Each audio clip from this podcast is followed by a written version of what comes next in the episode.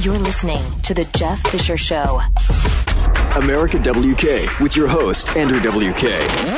It's hard enough just to run your own life than to run everyone's life. And I don't think we should look to these leaders or a stereotypical leader to lead our lives. Ideally, they should protect the conditions which allow us to live freely. America WK, Saturdays 10 a.m. to noon on the Blaze Radio Network. Uh, you may have caught the debate uh, this last week on on uh, CNBC, and everybody was, uh, you know, all wound up about uh, CNBC's uh, bias coverage. Give me a break. You knew what to expect there. But Reince Priebus, the head of the RNC, has sent a letter to NBC News suspending the partnership for the February debate in Houston uh, with NBC News. What? So they're just suspending it. They're not going to do it, or they're going to make NBC, you know, bow down and promise to give them all kinds of good stuff, and we'll probably have good questions. Right. Here's an idea for you. It was already set up to be in Texas, in Houston. Not far from Houston is a place called Dallas and The Blaze Mercury Studios. We'll put it on for you. Okay? And we may even make sure that somebody has their microphones turned up when they go to talk. But whether we want it or not, clothing always reflects the psychology of, of whoever is wearing it. And if you look at the picture uh, that the Blaze has in the story of the uh, uh, RNC suspending the partnership with NBC. They've got all the tier one candidates rode up in their suits and ties. And uh, that's right. No, Carly doesn't have a tie on. She's the only one that doesn't have a tie on, but she does have her female suit on. And as you know, I like to consider myself uh, fashion. I mean, I am fashion. Look, I know that some fashion guru said it years ago but I like to consider myself fashion. Uh, it's just me. You know, it's just me. But I was looking through uh, the latest issue of GQ, the November edition of GQ, and uh, Cintra Wilson, author of Fear and Clothing, Unbuckling American Style, uh, has a really fascinating article on the candidates, and some of it's pretty funny. Um, this election's early favorites are all default to boxy charcoal gray suits, starchy white shirts, shiny silk neckties, shiny silk neckties, nearly always red regardless of party affiliation. It's a classic high contrast leadership color. I like to call fascist contemporary. For their daytime casual look, the candidates remove their jackets and unconvincingly roll up their sleeves for a changing my own tires for the good of America appearance. it's always been difficult to tell the many Republicans apart, both ideologically and satirically, and indeed, Mike Huckabee, John Kasich, and Lindsey Graham dress so identically and so without a trace of personality, they could all be represented by the same Lego character. Crusty progressive Bernie Sanders stands out as the most consistently disheveled candidate. She does go after the Democrats too, which I like disheveled candidate, a man whose style muse seems to be Jack Klugman and who can be easily imaged waddling unshaven onto the White House lawn to retrieve his newspaper wearing a flannel bathrobe, tube socks, and blue blockers. Jeb Bush. This is an article in uh, November edition of uh, GQ by uh, Cintra Wilson. Jeb Bush, the fussiest politician since Mitt Romney, has the visual distinction of Reaganing harder than others, his dial a prayer hair and higher thread count suits is higher thread count suits that exude a fu wealth that the other rich candidates take care to avoid in the interest of wooing voters beyond just the two Koch brothers. Ted Cruz, a Hispanic Canadian Texan, favors dark suits that, combined with his helmet hair and concerned mortician demeanor, suggest he will bury America with somber dignity. It is difficult not to notice that with a pencil mustache, he would look exactly like the dashingly ghoulish Gomez Addams. The ladies of the race, Carly Fiorina and Hillary Clinton, have their own closet problems. Both are given loud, monochromatic suits in interchangeable electric blue and vermilion, projecting just the right blend of femininity and alpha gusto, with a shrill top note to send in the drones. Nobody really knows why Donald Trump feels qualified or even wants to be president, but he has always dressed out grandiose delusions of ruling the world. Analysis have suggested that his radical hairstyle, the virile strawberry angora haystack, is a business power move intended to invoke confusion and fear, which of course it does, like a wig made of live snakes. Lately, however, he's been covering his coif with a Make America Great Again baseball cap, either to convince voters that he has the common touch or to protect them from being turned to stone. If we're going to elect one of these jokers to represent the world's most powerful powerful office, is it too much to ask that he or she have at least some style?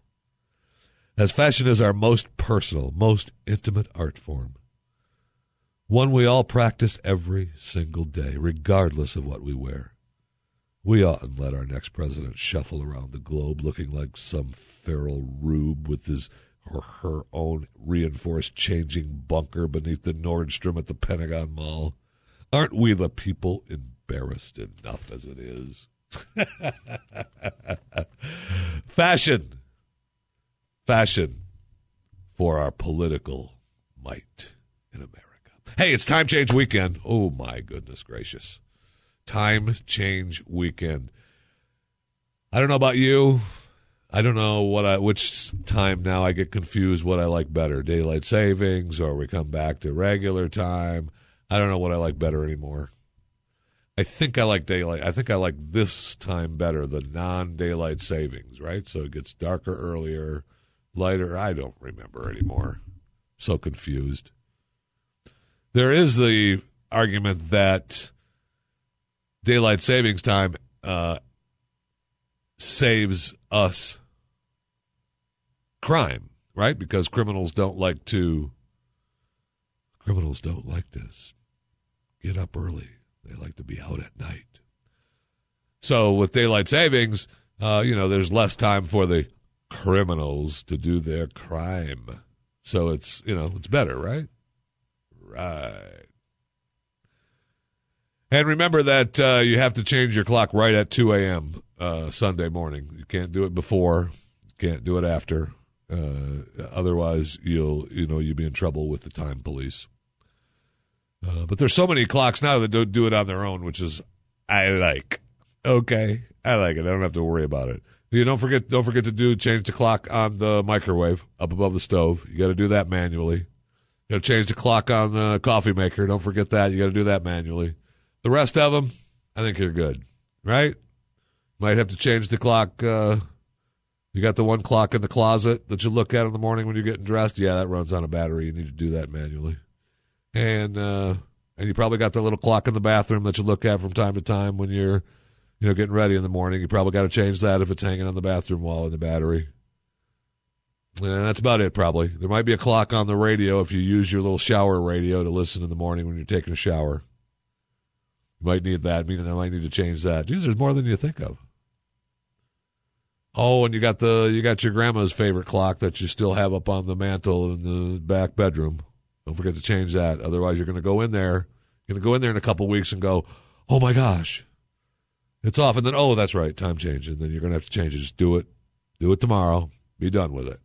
Okay. But all the rest, you're good with your phones, your computers, right? Your cable boxes. Although I don't have cable boxes anymore. It's been a long, I mean, it's been a strange transformation week, by the way, of the cable. We may get into that uh, maybe today or some other time. But it's been a it's been a strange transfor- transformation being without uh, eight hundred and fifty thousand channels of of television to watch. Uh, there's plenty of alternatives, by the way. It has not been a withdrawal at all. Uh, it's just a matter of refocusing what and when you want to watch things. That's all. So you you can do it. Doggone it, you can do it. I know you can. But you know what's strange is that I was reading an article. I don't know if we were talking about this. I think maybe maybe Glenn maybe Glenn was talking about this, but I was so fascinated. You know, we're all happy you get your hour back, right? You get your hour back tonight of daylight savings. Yeah, tonight. You get it back, and you know everybody's happy about. It. Oh, you change your you get you get look at that hour you lost. You get that hour you lost. Eh, do you? Do you? I don't think so. But anyway, it's you know it's kind of nice to have one day with that extra hour, and then the rest of the week will have you all screwed up, and you know you'll lose it and you'll gain it back again, right? But there is a thing, this segmented sleep that seems to be what humans are supposed to do. But we used to do it um, before electricity. So, how do you get back to the segmented sleep with electricity? You probably have to, I don't know, be wealthy enough to not have a job. And then you could do it, right? Because I don't want to live without electricity. But the idea of getting up, you get up when you get up, daylight, and you do your stuff for a while, you know, for a few hours, and then you rest for a couple hours, and then you get up and you do your stuff again until dark, and then you may eat something and then lay down for a few hours, and then you get up and it's quiet, and you you read, you pray, you talk to your family, and then you go back to sleep for a while, and you get back up in the daylight again, and, and you're all again, right?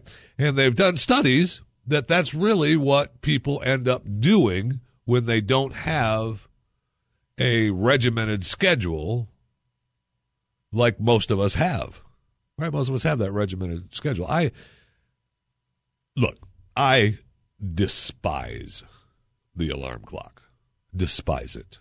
I do everything in my power not to use my alarm clock. If I wake up and I try, it's very hard since uh, you know a lot of mornings we have to get up really early and it, and I go to bed late, so I don't get enough sleep. So I have to use an alarm, which I hate.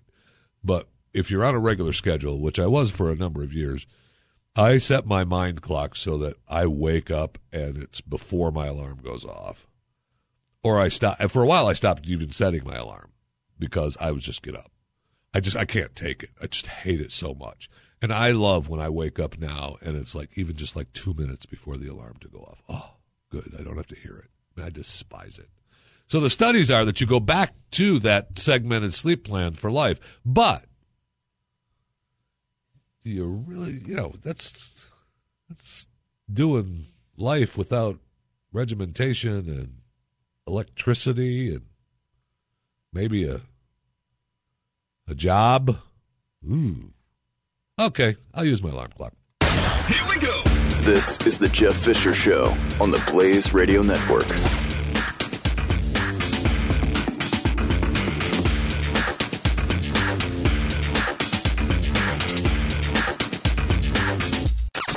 Don't miss Pat and Stu. a nice door, a special door, a beautiful door, phenomenal door. It's a phenomenal door. It's a terrific door. It's a it's a door of doors. It's going to be a winning door. You're going to get tired of winning. This door is going to be so winning. You're going to get tired of it. You'll be tired of the door because it wins so often. It's a winning door. it's a winning, terrific, special, terrific, phenomenal door. Pat and Stu. Weekdays at 5 p.m. Eastern on the Blaze Radio Network.